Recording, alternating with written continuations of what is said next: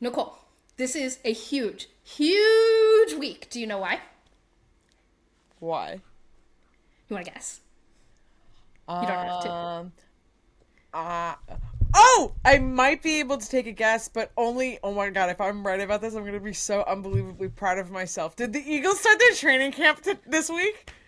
they did. I only know because Isaac Rochelle went to Las Vegas Raiders training camp, so I was like, "Wait a second, she's wearing an Eagles hat." The Eagles must have obviously. It's like the it's about to be the training camp time, training camp season, all of the times. So behind the scenes, I write out my formation lap before this, and I didn't think there was any option of you getting that. So what I did actually write down was like, that's a very smart, relevant guess considering we're recording an F1 podcast. So I thought you would go F1. But yes, today, which is Tuesday, so when everyone's listening to this, this was two days ago. The Eagles reported to training camp today, and the entire offensive line wore uh, overalls because they're the Cute. best. Yeah. so, as football season ramps up, F1 is slowing down because it's our final race before the summer shutdown, and there's a lot to get into because there was a race last week, there's a race next week. Lewis Hamilton was on pole this week, and that just felt great. And nothing else happened after that. Daniel Ricciardo looked like a competent F1 driver in his first race back, so I will attempt to make Nicole break and become hopeful again by discussing his pace compared to Yuki Tsunoda. like every post-race show, look out for our podiums of the weekend, which will be dispersed between all of the segments. Then we will reluctantly turn our attention to the Belgian GP this weekend in an effort to in an effort to improve my mood due to my general distaste for spa, we will be talking all things tires to preview the race. Because tires are always fun. And wait, wait, wait, wait, hold on. I'm sure you're already fuming because I said I don't like spa. So before you click off this podcast, just know I will explain why in our race preview.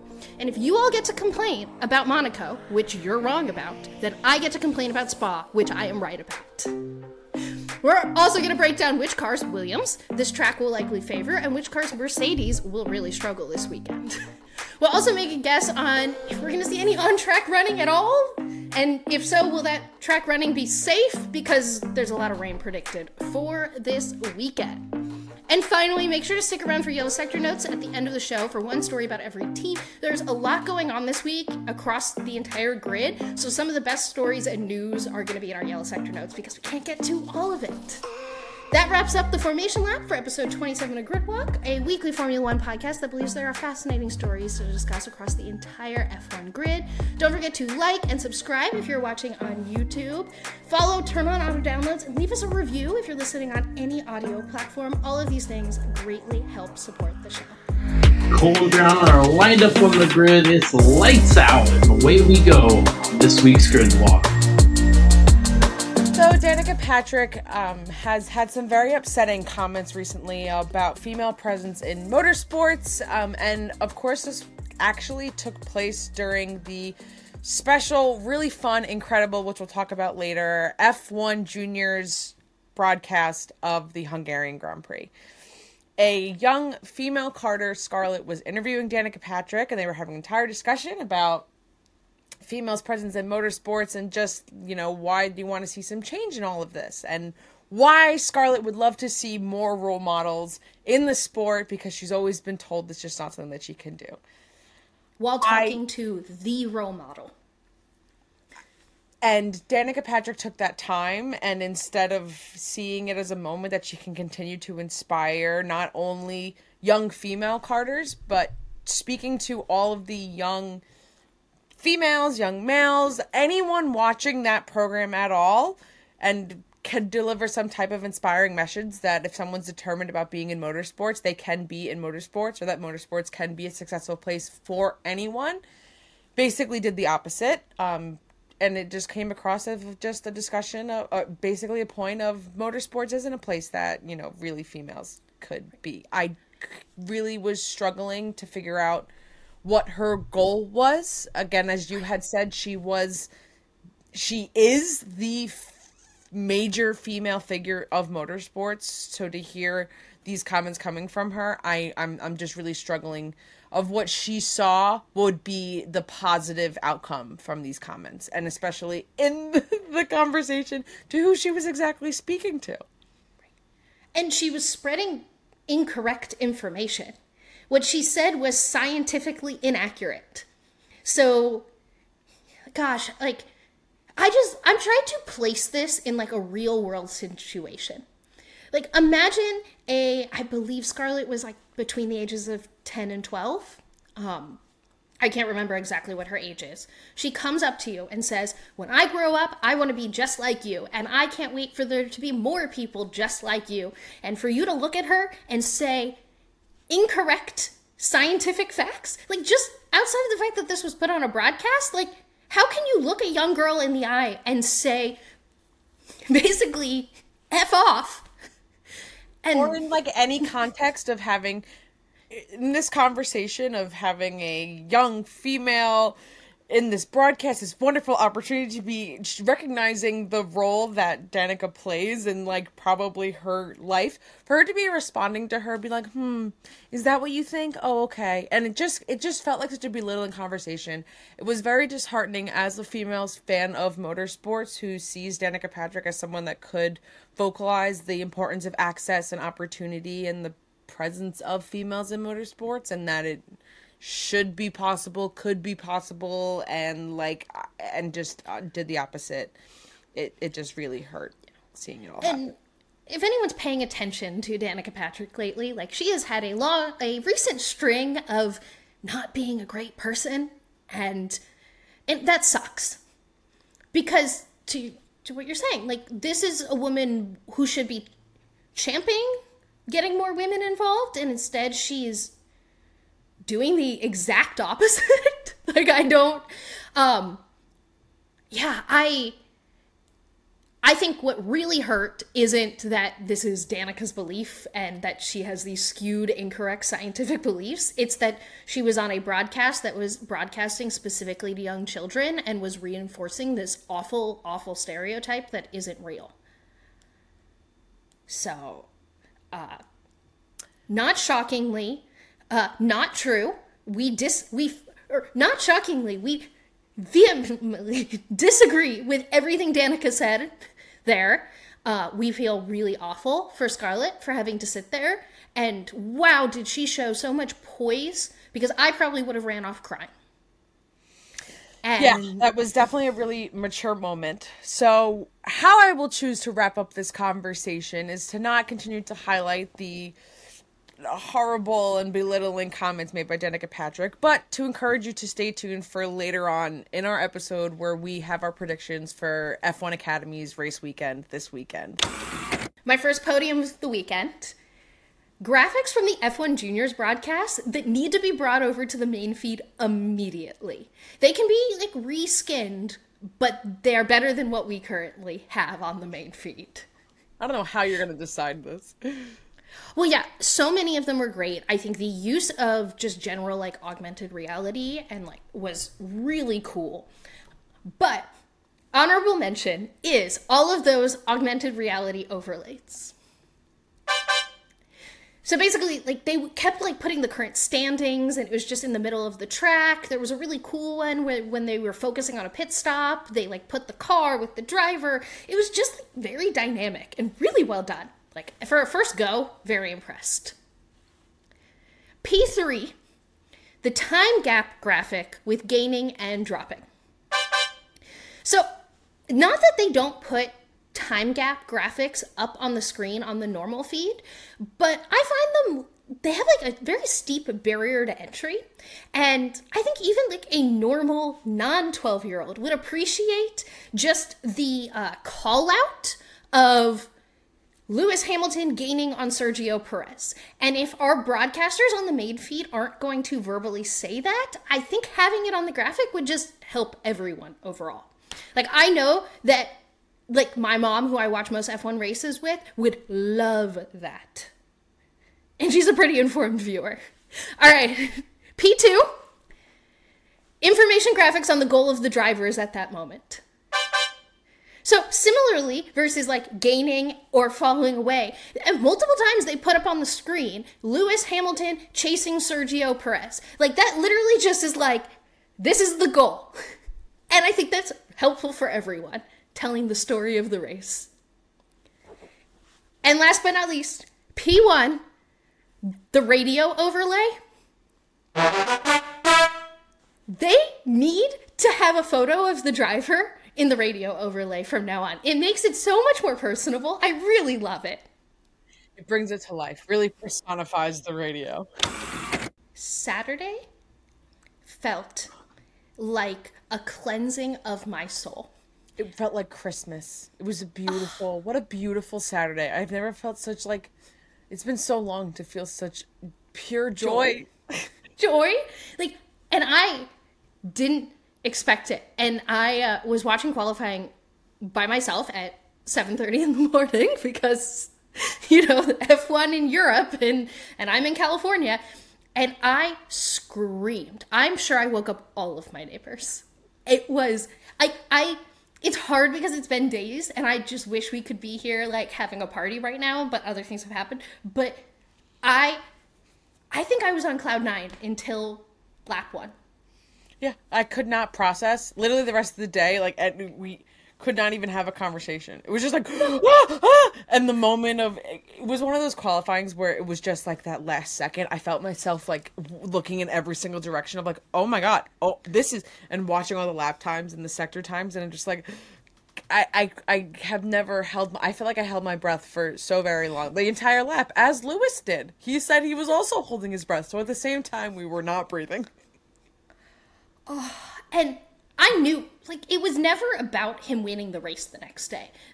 Like, but even just the act of him being on pole just like made everything better. And I still feel that way. Where I was like, okay, I never thought he was going to win that race. But it just still felt so good for him to be on pole. Yep, yep, yep, yep, yep, yep. yep. We have a new fun. all-time pole leader, Lewis Hamilton, passed it off to Lewis Hamilton. You know, with 104 poles now. You know, the entire current grid of Formula 1 only has 102 poles and Lewis Hamilton has 104. That is, I love that math. That, that those those are always my favorite Lewis Hamilton math equations. Of Right. course. How many drivers do we need to put together to get what Lewis has accomplished? Seb leaving the grid really like helped Yeah. the, giving us more of those Crazy fun. deficit now.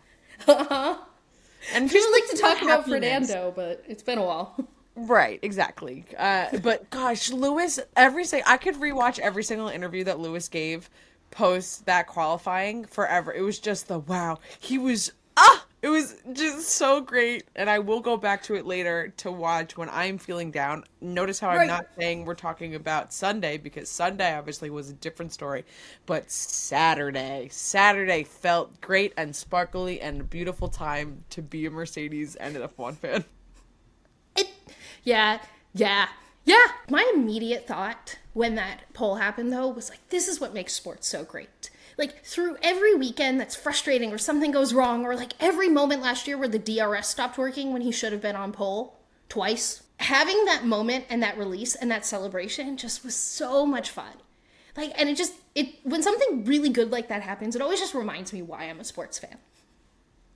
Yeah, it gave a lot of like that last six minutes of a Friday Night Lights episode or like any sports movie ever where you're just like edge of your seat, like you feel good, the good guy wins, like yes. So while we're bursting that bubble because we're really just trying to not get there, let's talk about Sunday, please. So I have a question to start this out. Lewis ended P4. If he ended P3, w- would you have felt less depressed on Yes. Sunday? Of course. Same. Right. Well, you also then would have had probably Checo in P4, and that would have given you like a lot of whatever. We're not getting into our prediction points right I had- now. This is- a crazy good amount of predictions last week. So obviously Alpine double DNF'd and we both picked Alpine for best of the bottom. But I got P7 and P10 and obviously P1 because we picked Max right. And if I got P4 right on top of that, I I don't I would not this entire podcast would be me gloating pretty much. right, right, right. But um yeah, so but beyond that, like it's crazy that P4 feels so much worse than P3. Like just be the act of being on the podium would have felt good. And in pulling the data, the most annoying part of this is that the difference between Lewis Hamilton being in P3 and Sergio Perez being in P3 is the time lost in the pits. No. So, how about not bad? What if we said it was anything else? We could, I don't, a bird. I don't know. Literally make something up. Well, Why? Yes, of course. No. What is this Ferrari? Hello. Okay, right. fine. So of course, like yes, it, it's probably like 700 other things because every F1 race is a series of a bunch of decisions. But Lewis spent a second longer in the pits than Checo, and Lewis was behind Checo by a second at the end of the race. And the worst part is this was a good pit stop weekend for Mercedes. I just don't want that. I don't know. I, I I feel irate. I wow. I'm so glad you're on the other side of the country because I'm just angry, and it's not your fault. But you're delivering. This I'm is the, the don't. Yeah, you're the messenger, and I don't want. Right. I don't want this message. Deny. Thanks anyway. Not home. It actually makes me feel better in a weird way because, um, if I after looking through all the data, and we can talk about this in more detail when we get to like the development race and McLaren of it all, like Mercedes to me feels like the second strongest package behind Red Bull. It won't feel that way this weekend at Spa, but overall, collectively, they are the second strongest package. And that, like, the fact that it, McLaren hasn't, like, jumped them, it makes me feel better in as a whole. Like Lewis should have beaten the second Red Bull to the podium this week. It was other strategy decisions, it was engine cooling, and it was pit stop time that prevented that from happening. And those aren't things that are Lewis Hamilton or the fundamental pace of the car. So I, I think we just hold Mercedes to this standard that we should hold them to, that they should be competing with Red Bull. But the reality is, they are the second fastest car, and they could have done a Ferrari and just completely slid back, and they didn't. So I don't know. There's my positive spin. But yeah, we're talking like Mercedes needs to get the pit stops together because I'm sorry, when you don't have a giant pace advantage in your car, like you can't be losing this much time to Red Bull and McLaren in the pits. Okay, I'm going to focus on the optimistic viewpoint that you provided. Yeah Thank you. It'll be very difficult, and I will start it later because right now I'm still upset. For a broadcast that I completely was not able to fully watch at all because of where I live in the world, I loved the F1 Juniors broadcast. One yes. of one of the major pieces that I thoroughly enjoyed the use throughout the entire weekend was the individual avatars they made for every single driver. So I'm here to basically tell. Oh my gosh. Hello, tripod that just wants to just not tripod. That's so. Your poor tripod. it's fine. I don't know why. I thought I fixed it. Okay. So I am here with a podium of my favorite F1 driver avatars from the F1 Junior broadcast. I have uh, an honorable mention, which I guess it's an honorable mention, but I just kind of kind of need to discuss the elephant in the room of uh, Daniel Ricciardo. Oh, wait, sorry. Hold on, that was the wrong sounder. I don't think it's an honorable mention. I think it's a we have to talk about it. Oh my god, the sounds felt like a personal attack. Um, I was just gonna point out, you know, Danny Ricks, you know, if you told me if all of the things did not happen in the last like week and two weeks that have happened, and if Nick was still at AlphaTauri, and if that was the same graphic, I'd be like, yeah, that's Nick de Vries. Did they change it? Who really knows? It kind of feels like someone was like, sure, close enough. It really felt like they were at a severe crunch for time because that that was Nick de Vries, and they went, so if we always use the smiling option, do you think everyone will buy it? Because every other driver had different variations where they weren't smiling, but not the Danny Rick that was definitely Nick de Vries. That by the time they do this again, we'll definitely have a different different. Version. Not enough nose. No. And I mean that in the most loving way possible. Not enough nose for that to be Daniel Ricciardo. But not the right hair, and not even no, no, no. Just it wasn't Daniel Ricciardo. That was Nick DeVries. that was Nick DeVries. Okay, now on to the actual podium of my favorite avatars and really the things that made them different and why I enjoyed them more than the others. P3, Alex Albon. A perfect embodiment of blonde Alex. He has blonde hair, he looks fun, he looks sassy. Blonde Alex, basically in a Pixar format. I enjoy it. Wonderful, always. Blonde Alex. P2, Valtteri Bottas. no way, that's not P1. I was so sure when you saw, you said you were doing this podium that that was going to be P1. Well, also, I am letting a lot of my fan bias infiltrate all of this, but the P2 of an animated mullet you oh, is spot on. It really nailed it. Perfect VB energy, and I'm convinced that he probably now like has that as his paddock photo, like for the rest As of forever. and my P1, aka what I found the most enjoyable and my favorite avatar of the entire weekend, no surprise to anyone at all, is Lewis Hamilton. It was so Okay, cute. yeah. I loved his braids. It was such Lewis vibes. It had such Lewis energy. And guess what? Yeah, my favorite driver. So what would be my favorite avatar? Lewis Hamilton. But I did pull together, I aggregated all the polls that we did on Instagram and Twitter and like got the percentages. So 54% of people who responded to our polls thought that the race highlight was McLaren's pace being like a real thing. 23% agreed that it was strategy and the fact that there were two stops, and then 15% said Red Bull uh, making history. My brain sputtered. Um, 60% of people thought that the Sad Trumpet Award goes to Alpine over Alpha no points and Leclerc's pit stop. Yeah, that's what I voted. I was like, yeah, just had to. Um, frustration station, like who deserves the VIP ticket, like was pretty divided. Leclerc won out with 33%, followed by Alpine and Zhou tied for with 25% each, and then there were 17% to other. Um, but the reason I brought this up right now is because we're about to talk about like development and people catching Red Bull and like what's the state of the union, like how fast really is McLaren, et cetera, et cetera.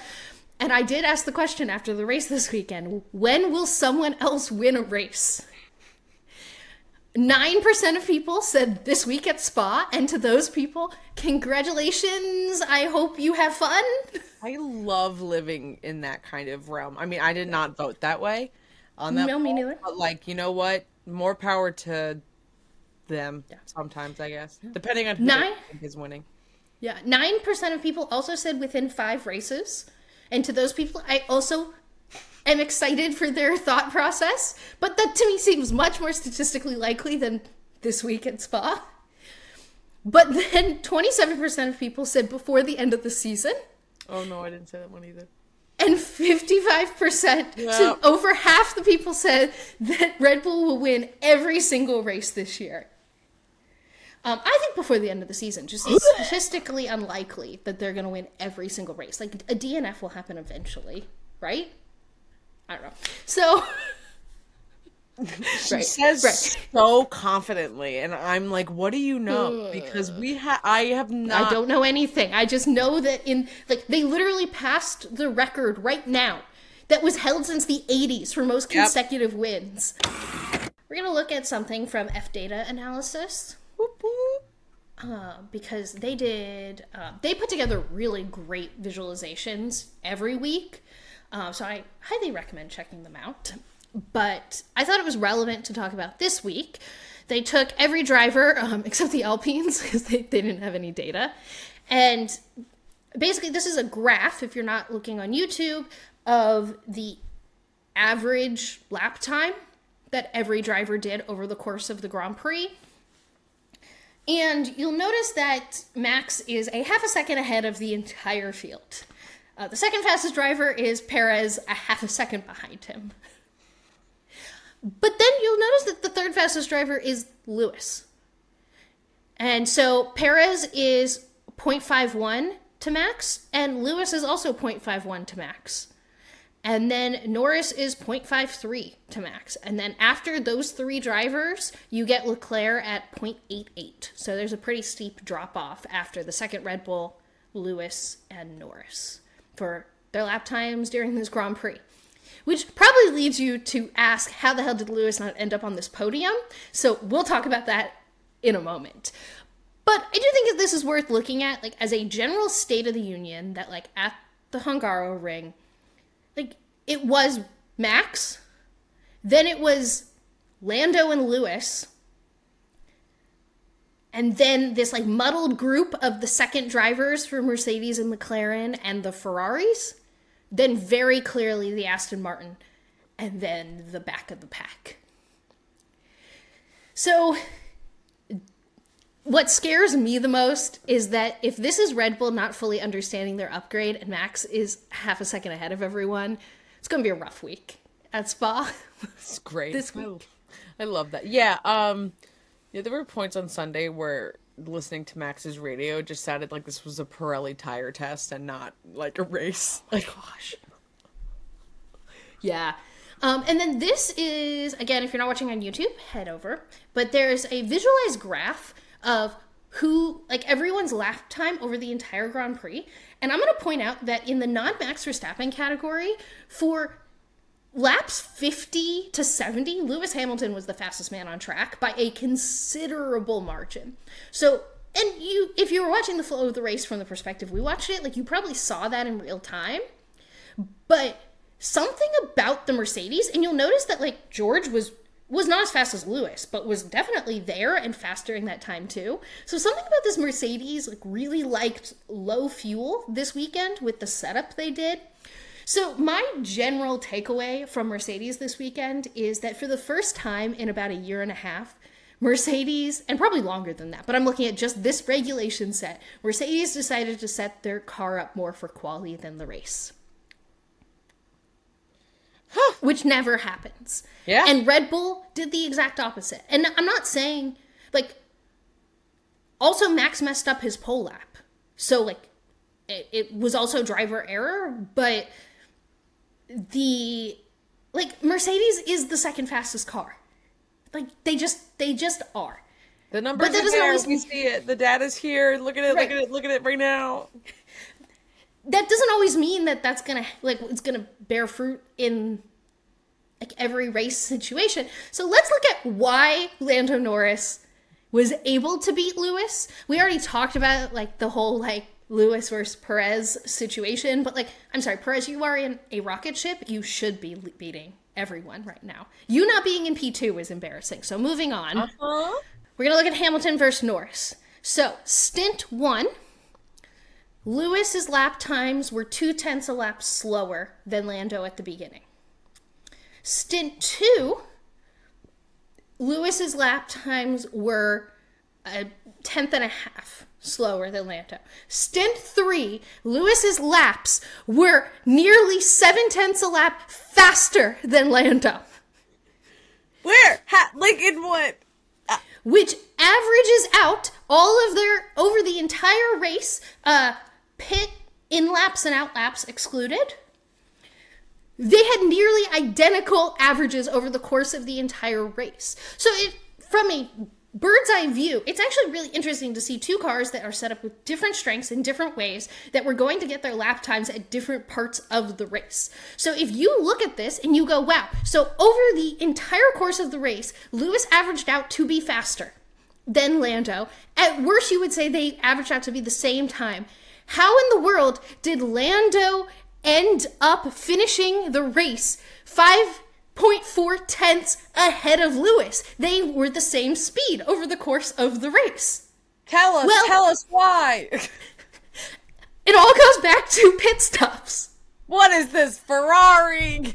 Yes, that is incredibly frustrating. So, at the finish line, the gap was 5.4 seconds. Keep that number in your head. 5.4 seconds. Keep it in your head. Both of the drivers did two pit stops.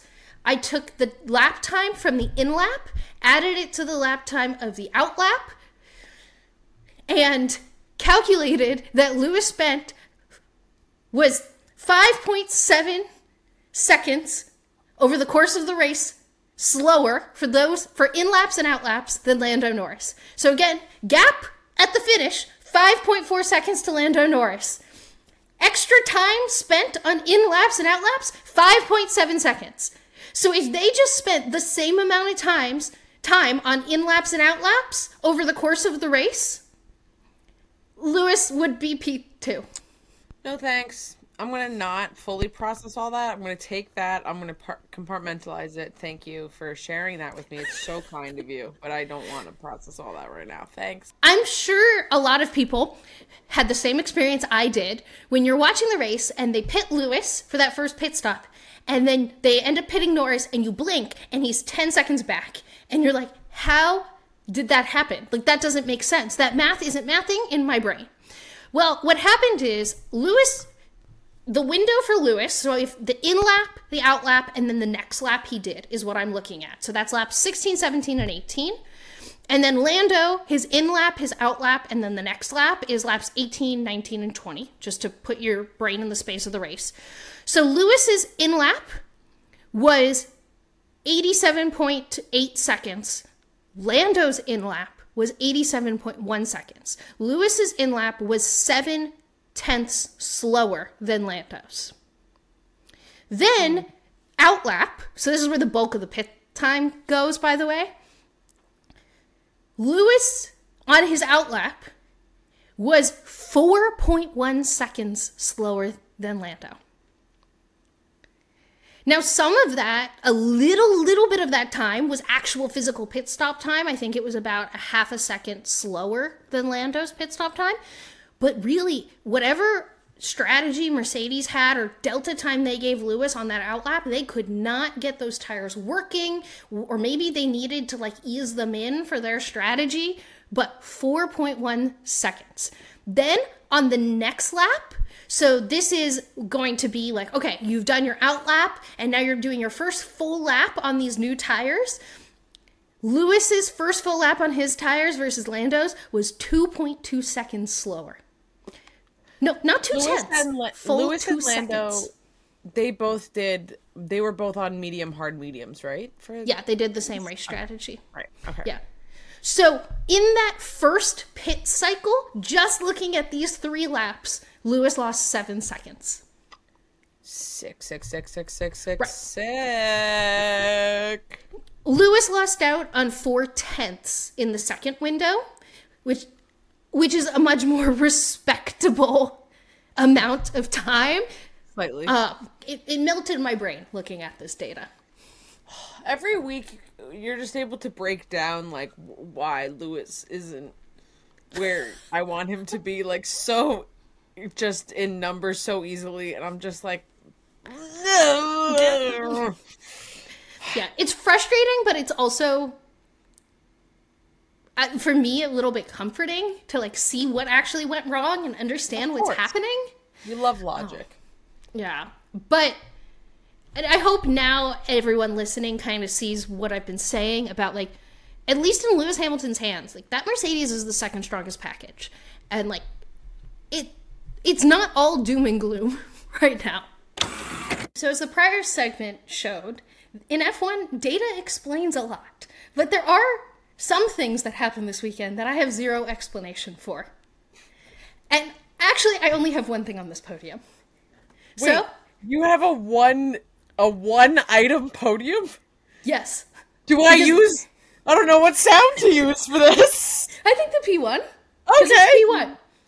P1, things that happened this weekend that I have zero explanation for, even after looking and doing the research and following up and trying to figure it out. Alfa Romeo's pace. Sick. Tell us more. I don't have anything to say. I, I don't have that. I have no explanation for No it. explanation. They were all. just fast. All of a sudden, Congratulations. But got nothing out of it. Oh. Briana, Danny Rick raced, and it wasn't a DNF.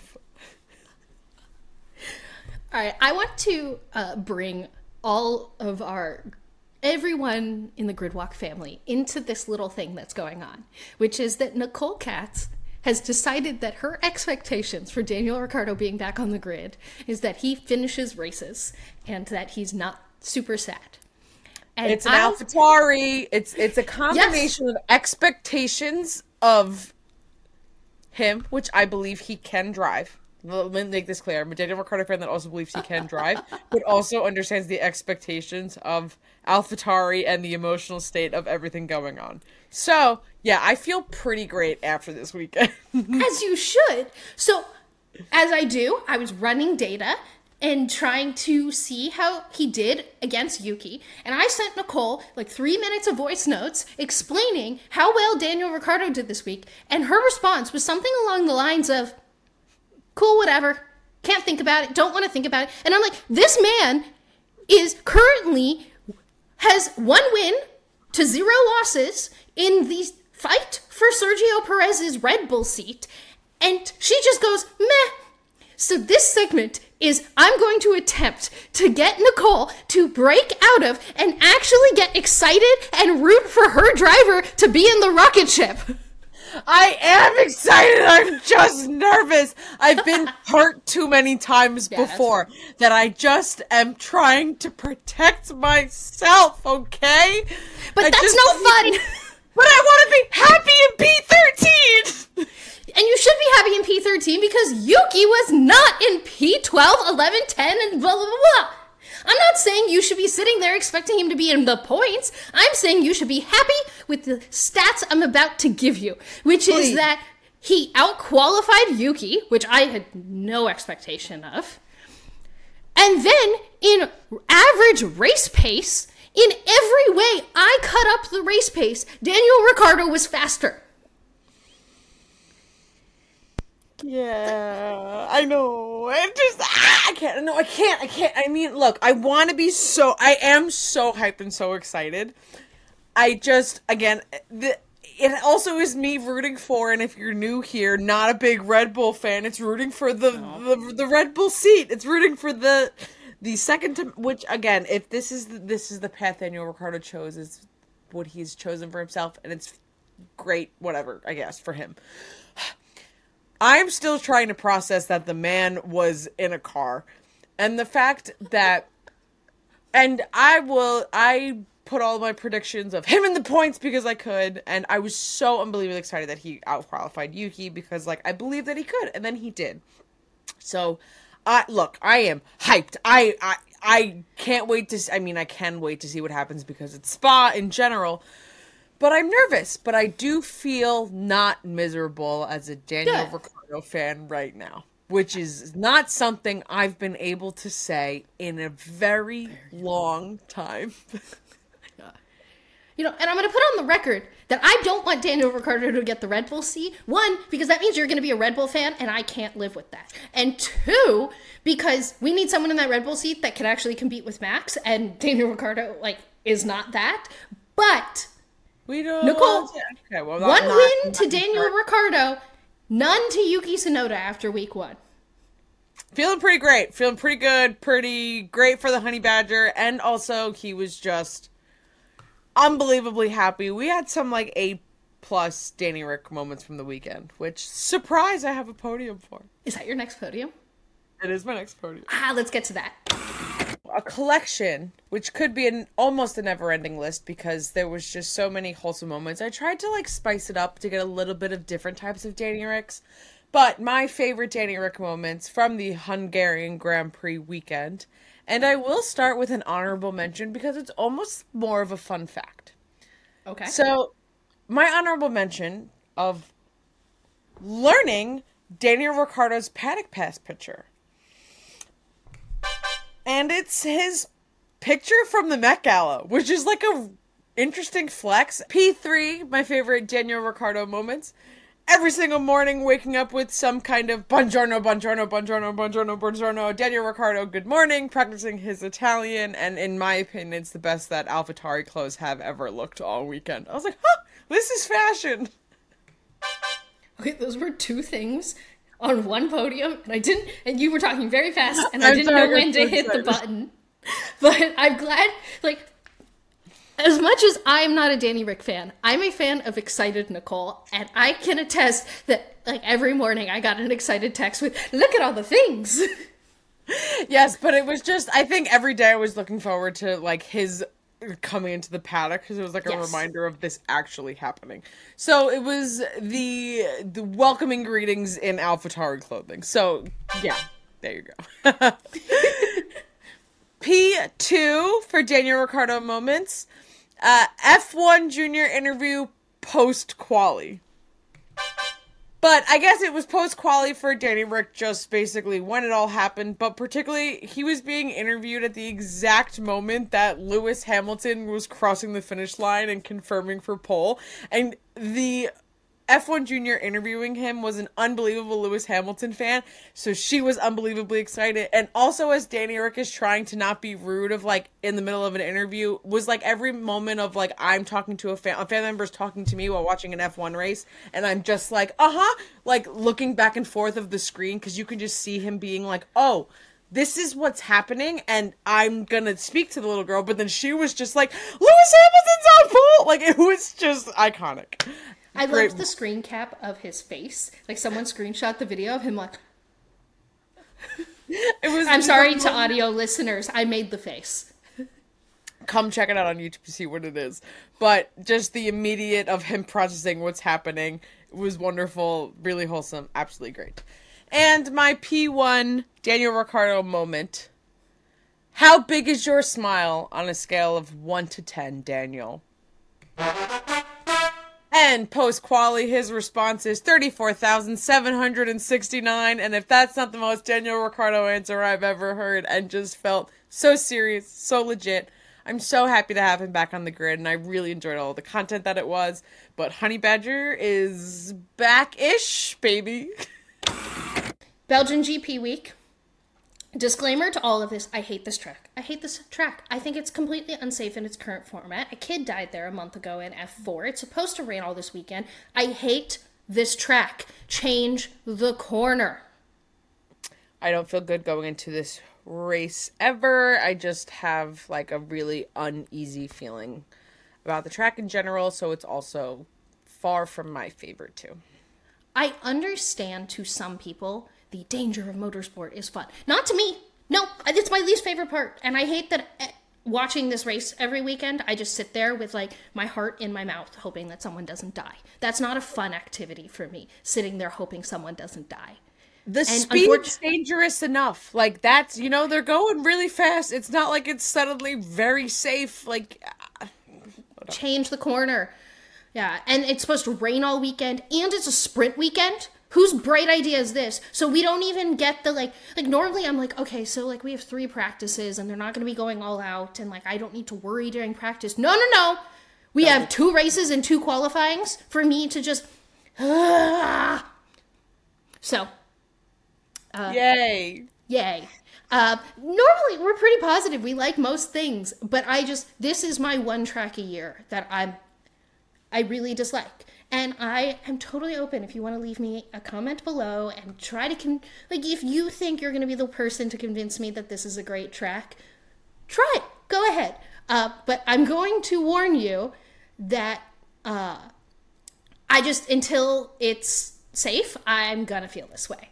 Yeah, don't say historic track as part of your excuse because that won't work here.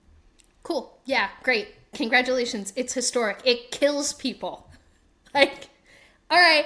But to make me feel better, I thought we'd talk about the Pirelli tire graphic because that's always fun. Yay.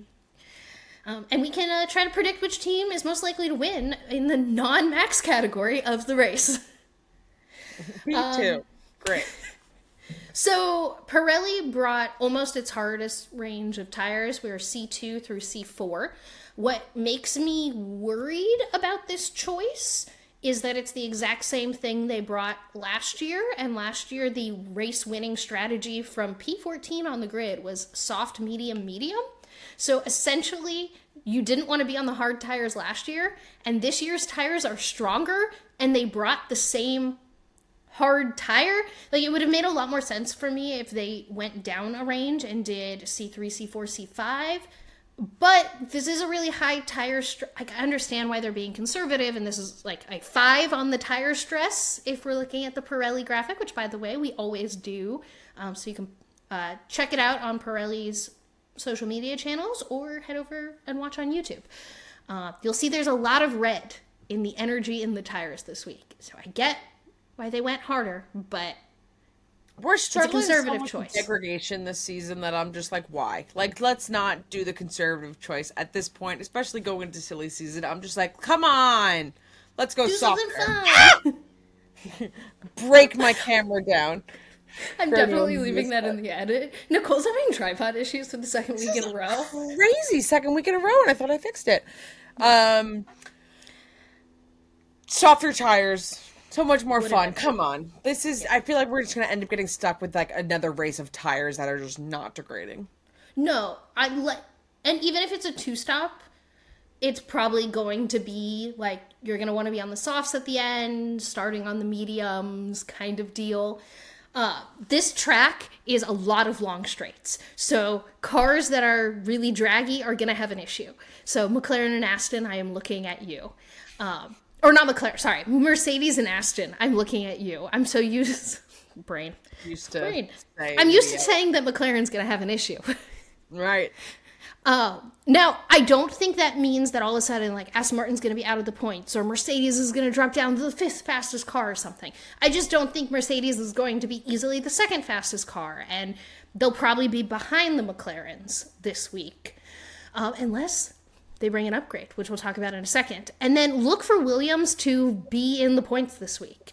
Um, basically, if you want a good idea of what we're going to see, look at Silverstone and then apply upgrades that have happened to Silverstone. So, likely the Red Bull gap will be even further because they now understand their upgrades in Silverstone. Um, and then McLaren might be even better than they were at Silverstone because they understand their upgrades and they've brought another one since then. Um, but Mercedes also might bring an upgrade. But Williams did very well at Silverstone, will likely do very well at this track as well. So I'm excited. We're at least hopefully going to see some fun Alex Albon moments. I hope so. I'd have been hoping for that already, but it could Yeah. be very, very interesting. So, is that is, what do we know about upgrades coming in? Like, what what do what has been confirmed at this point? It is Tuesday, Nothing. July twenty fifth, before the race weekend. So we haven't gotten all the news just yet. So what do we know at this point in time? So we know nothing since Hungary, which is interesting. Uh, about three weeks ago, Alpine said that they were aiming to bring an upgraded floor to this race. So we don't know if that's actually going to happen. Um, Aston has said that they're going to bring an upgrade either to this race or post uh, summer shutdown. And we don't know if they're going to end up bringing it to this race or the next one. Uh, McLaren is an interesting case because actually they were supposed to bring upgrades last week to Hungary, but they delayed them. Which to they're saying it's supply issues or like uh, production issues. I think the reality is something didn't perfectly correlate from the upgrades they did bring, and they probably want to rework this next step of upgrades. Would be what I am assuming. Um, so, but that might not be true, and they might actually just have their upgrades done and ready now. So maybe McLaren, and then I'm hearing murmurings that maybe McLaren. Uh, sorry, second time I did that today. I'm hearing murmurings that maybe Mercedes is going to bring an upgrade, and I don't think it's going to be a big one. But Toto did promise us one more upgrade before summer shutdown and they really need it at this track considering how draggy the car is so it might be a, a circuit specific situational like they might have a less draggy rear wing to bring or something small like that but murmurings nothing official I haven't forgiven again. Not that I need to forgive Toto for Silverstone because whatever, but I haven't. So I don't. I just don't want to. I think everyone needs a summer break, and I, uh, I feel like a tortured Mercedes fan. I don't know what what I could be going into this weekend with, but I'm just going to go with mid expectations for this, and uh, we'll see if any upgrades even happen. I would be overjoyed if either Mercedes car is in the top five this week. Like That'd be would- nice. Yeah, particularly because Red Bull should take another step forward, understanding their upgrades, and Right. that should put that should put Sergio Perez easily in P two, but he should be easily in P two now. But like, Should have been if Max was a half a s- P2 all season. Yeah, but if Max was half a second faster on them not really understanding their upgrades, then you could theoretically assume that Max is now going to be a second faster, which put would might put Sergio Perez half a second faster. I don't know. Do you think he's going to be in Q3 this week? Do you think he's going to qualify better this week than he did last week, which was him qualifying P9? Nope. I think No, worse? I'm I'm going back to not making the Q3. Yeah. I don't know. I don't I don't think the momentum. I don't think he's gonna be able to maintain the momentum. I think he was on like some different kind of like fire energy. I don't know. We'll see what happens. It'll be really, really interesting because again, for all of the reasons we've been saying all season long, the Checo Perez should be literally right behind Max. That car is a rocket ship. So I, I was surprised this weekend, which felt weird because it shouldn't be. But yeah, no, I'm I'm not I'm not sold on the Checo ship yet. And you know what? That's okay because I'm a Danny Rick fan. So. Hey, you listening to this, whoever you are, can we collectively decide to stop voting for Sergio Perez as driver of the day when he qualifies awfully in clearly the fastest car, barely makes it on the podium in clearly the fastest car? That was not a good performance. I don't, you could have probably voted for one of the Alfa Romeos whose car wouldn't start for them. And I would have thought that that was a better vote than the man in the rocket ship who couldn't get it to P2. Thank you. Agreed. Literally, no one in a Red Bull, like Red Bull, Red Bull, not AlphaTauri Red Bull, because I did vote for Danny Ricciardo for driver of the day. But no one driving a Red Bull should be driver of the day. It feels like almost, unless you like, you know, you. No, whatever. I'm not gonna say unless anything. No, Max, Max should have been driver of the day over Checo. Max had an incredible drive that you described as it was like a Pirelli tire test instead of an actual race. Like one of the two Red Bull drivers is doing a good job, and it's not the one who keeps winning driver of the day. This is our final podium of the episode today, and it's actually not about the Grand Prix last weekend, which bucking the system. But these are controversial things that I like more than Spa in its current dangerous configuration. Okay, P3. Red Bull ending up winning every race in 2023. Better than the current configuration of the Spa track. That's only P three. Oh uh-huh. no. I will say that I really like all three of these could probably be in any order. Okay. Yeah, I was gonna say it's gonna be an aggressive podium for sure, but fair. P2, watching Ferrari mess up its strategy every week. I like that more than the current dangerous configuration of the Spa track. At least that feels familiar. Yeah. At least it brings entertainment, angry voice notes, data I can run. All right. And P1, controversial things that I like more than the current spa configuration. A Monaco Grand Prix with no on track overtakes. Ah, she said it. Monaco is not bad. It's fun, and I agree with you. This is a stacked podium that I 1000% back. All right, Nicole, it's the last week of our predictions before they get reset post summer shutdown. Wow, I can't even believe we're already here. That You're I feel like the season just started, and we're somehow at silly season, which I think we need to learn. And I think as an F1 community, we need to collectively rename a different name for silly season because F1 season's just silly season. There needs to be some kind of other name. Well, it's actually the summer shutdown. That's why I call it that. That's what it's called in the regulations. but, um, so at this point, I'm ahead by 22 points. So it's looking likely that uh, for our predictions for the Dutch Grand Prix, Nicole will be doing that from a exercise bike because Nice. that was the stakes. But there are 23 points on the line this week, which means if Nicole gets all of them correct and I get all of them wrong, she will eke out a win. And, and we're going to lean into that this week. And we're all going to be collectively rooting for Nicole to get everything right and me to get everything wrong because that sounds fun. Yeah, you know what keeps it interesting is for the sake of the sport. And who wants to say that our competition's over when there's an entire race left? Not me. There's still points on the line.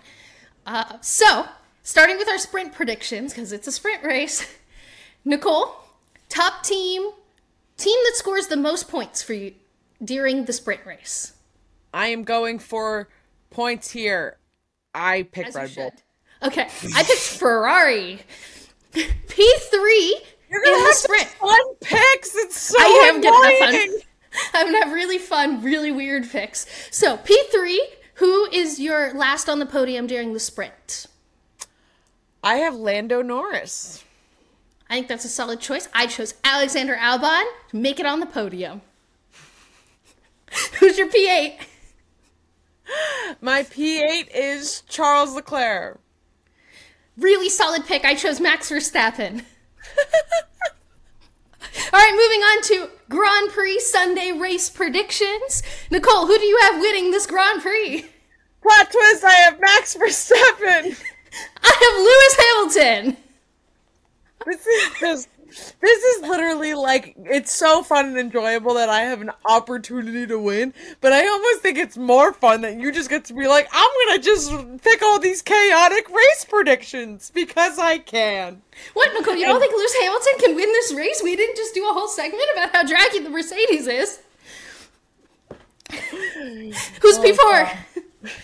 P four, I have Oscar Piastri. Oh, I'd be really happy if he was P4. Yeah. I chose Alex Albon. Wow. Yeah, I, I'm really going all in on I want to root for Williams this week. I know, seriously, oh my god, and I thought I By was way- like bold If I was- some If I was doing this for real, I probably would have still put Alex P7. I don't think I would have put him P4, but Yeah, I uh, okay. Well, we can we'll discuss post pod this because we'll, we'll, we Nicole, who's your P7? my P seven is George Russell. My P7 is Max Verstappen. Wow, I, like I can't even I can't even take it seriously. Oh, my P10. Guess what my P10 is? My P10 is that someone's going to be sick this week, and Sebastian Vettel is going to be back in an F1 car for some team, and he's going to be P10. Are you literally? I'm you. I may lose in picks this week, and you. And if I do, you have picked Sebastian Vettel, who is not even a driver currently. You told me to have fun. I'm having fun. You know what? I also hope that Seb is in the points this week. Yeah, that would make me really happy. I'm rooting for things that would make me happy if they happened. So Did I say my P10? no, I you didn't-. I'm like, Who's your P10? wow. Okay, somehow will be less amazing.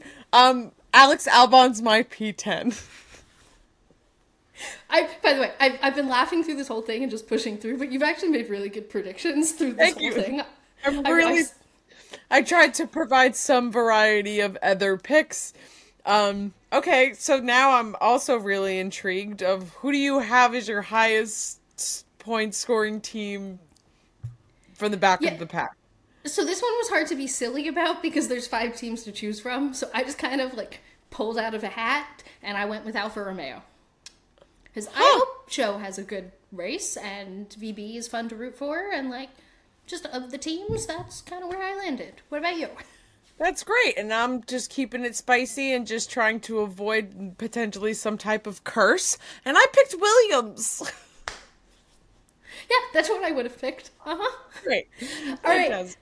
Last but not least, we have two Daniel Ricciardo's back on the grid predictions to add to this that could win a total of six points. So I did have to go serious for the first one because there's quali and I could only pick Danny Rick or Yuki, and I just went with Yuki.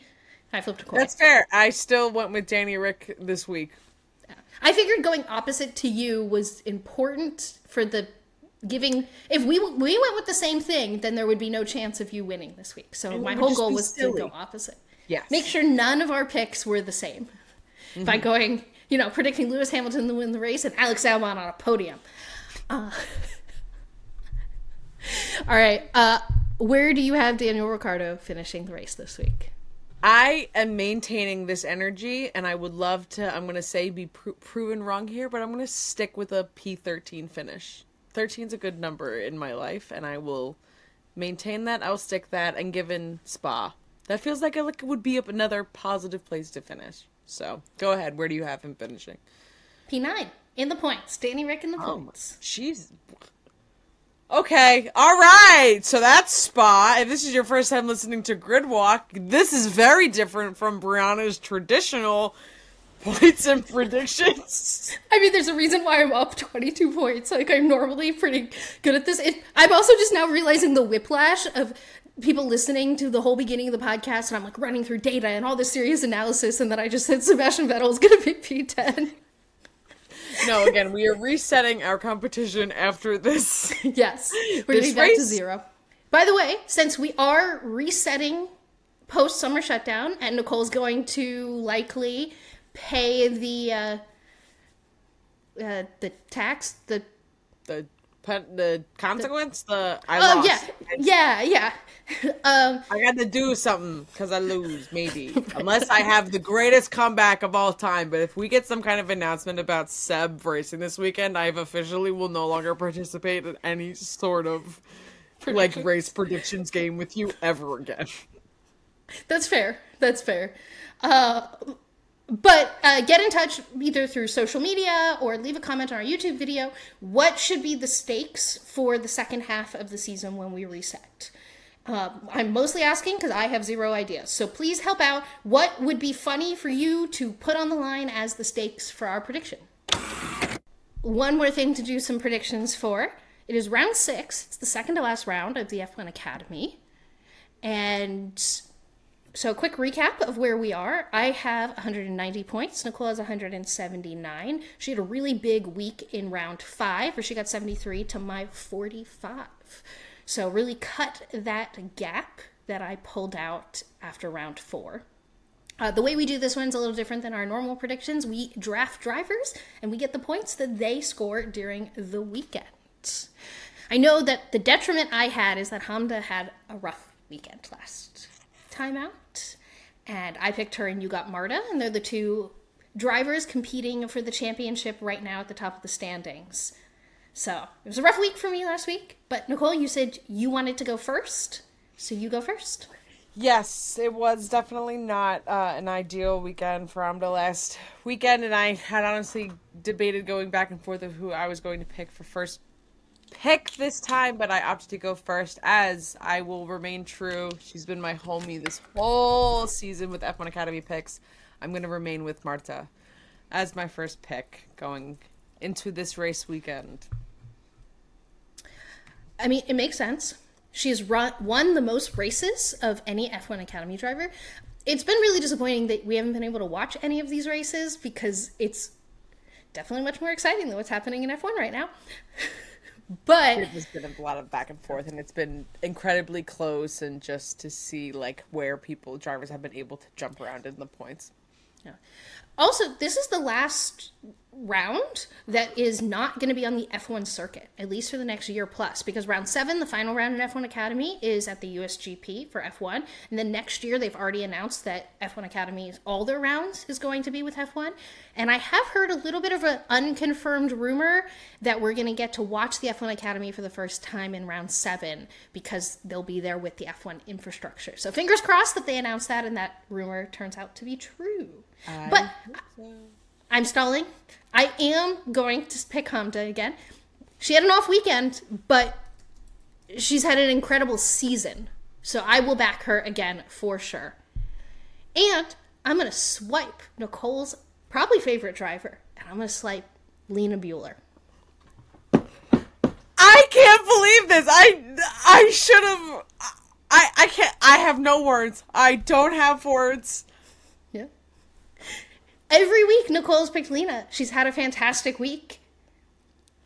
And I would like to have a fantastic week. And she's P3 in the standing. She's had been really consistent all season.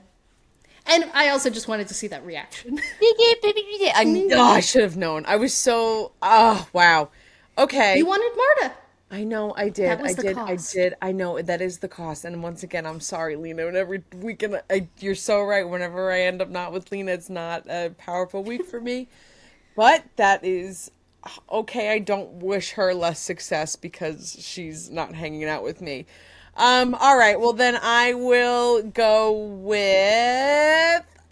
I'm gonna pick Abbi for my next pick, which now this kind of makes us a little bit like lame for this these next couple of points, but now we're getting just really our competitive selves. But then, of course, after that is when we get to keep things a little bit more interesting. And I'm actually going to pick for my next set of picks that's outside of one through six. That's right. We do six Seven. is our. One through seven is our cutoff.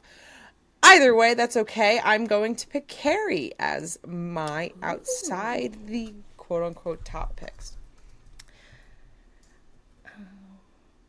Yeah, Carrie had a really good round 4 and a de- some decent point scores in round five.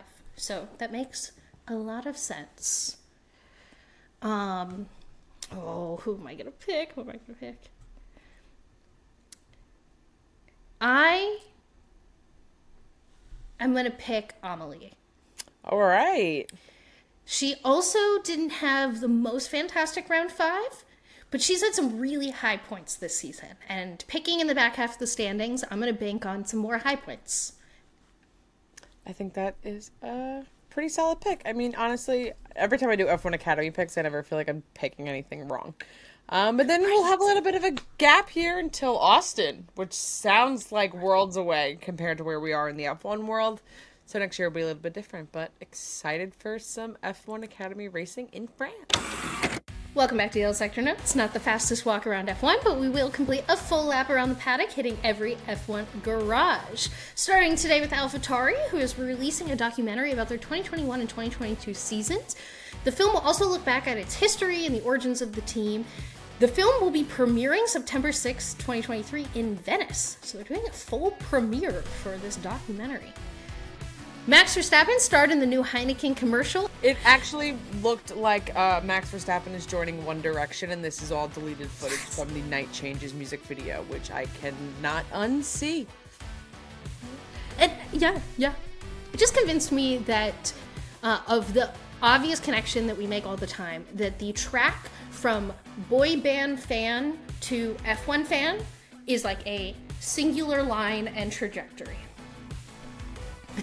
Sergio Perez is launching a new program focused on helping both Mexican drivers and engineers get into Formula One. Alfa Romeo has a special livery this week highlighting their controversial title sponsor, Kick. Notably, there are green flames on the front wing, and the streamers working with Kick, their names should be on the halo. The F1 Commission met this week to discuss and vote on many topics. One of these topics is the option of engine equalization, as Alpine believes that its power unit is down 30 horsepower to its rivals. Reminder that we're in an engine performance freeze until 2026, so Alpine cannot simply just upgrade their power unit's performance to catch up. Another item on the agenda to potentially vote on is, is whether or not Williams is granted the adjustment to the cost cap to be able to invest in better infrastructure. So be on the lookout for some news about both of those topics coming soon. Also, since we didn't get a chance to dig into the engine equalization and that vote as a topic this week, I will throw in that Christian Horner has backed that we should just be looking at engine equalization going forward, which whenever Christian Horner is backing one of his rivals getting faster, I just think it's worth thinking about why that's the case and what's going on with their 2026 power unit that they're really supportive of Alpine right now. Pirelli is going to be doing a tire test next week, August 1st and 2nd at Spa after the Grand Prix. It will at least include the AMR 23 driven by Stoffel Vandoorne. Ferrari has hired away a top Mercedes engineer, their performance director, Loïc Serrera. He will not actually be able to start for the Ferrari team until 2025, though. Rumors are swirling about both Haas drivers entering into silly season. K-Mag's contract extension seems to be less of a given, and Nico said that his bleach job was, quote, I thought a bit of extra PR for me is pretty handy this time of season. Is Nico angling for a different job? Is Nico's contract extension not a given Haas, I don't know what's going on. And lastly, Toto may or may not have leaked, on purpose or accidentally, the length of the upcoming Lewis Hamilton contract to the F1 Juniors this week. It may or may not be two years, depending on what you believe. We will see. But Lewis did threaten us this week that they will not be announcing it until Abu Dhabi. That is the grid walk for July 27th, 2023 completed. How was my sector time today, Nicole? Faster than we realize that this is our 27th episode being released on the 27th. I can't believe I led with Eagles training camp and not that. Well, I can. thank you, as always, to VoiceOver Man. Huge thank you and shout out to Susie Wolff for being an actual positive role model to females and young viewers of motorsports, and our four legged executive producers. If you're an audio listener, don't forget to turn on your auto downloads. Take two seconds of your day to rate and review the pod. We really appreciate it. If you're watching on YouTube, take two seconds and subscribe, like the video, leave us a comment, let us know what are your opinions on Spa as a track, because now you certainly know ours. Maybe I've just given a lot of people who haven't felt comfortable permission to tell us that they agree with us and how much they also dislike Spa. You think that's gonna happen? Is that what the comments are gonna look like? I definitely anticipate that and nothing of the opposite. but really, any sort of comment that you leave on our podcast or anywhere that you watch our podcast, consume our podcast, any comment that you leave, any feedback you leave really helps other people find our podcast. And again, we really appreciate it. Make sure you are joining us for daily grid walks every single day of the week. Follow us at Gridwalk Show on Instagram, TikTok, Twitter, and Threads. We will be back to walk the Formula One grid every single Thursday, and we sincerely hope that you join us. But today felt more like a prediction party than a grid walk. Sebastian Vettel P10.